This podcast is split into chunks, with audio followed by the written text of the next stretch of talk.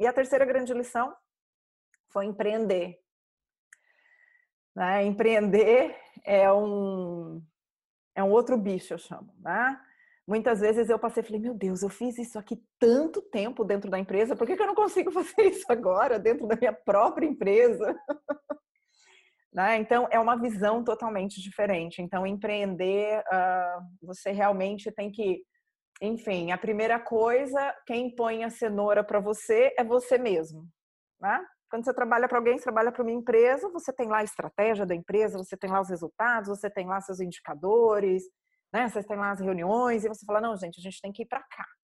Quando você empreende, você fala: "Hum, o para cá sou eu que tenho que dizer", né? E a cenoura sou eu que tenho que colocar.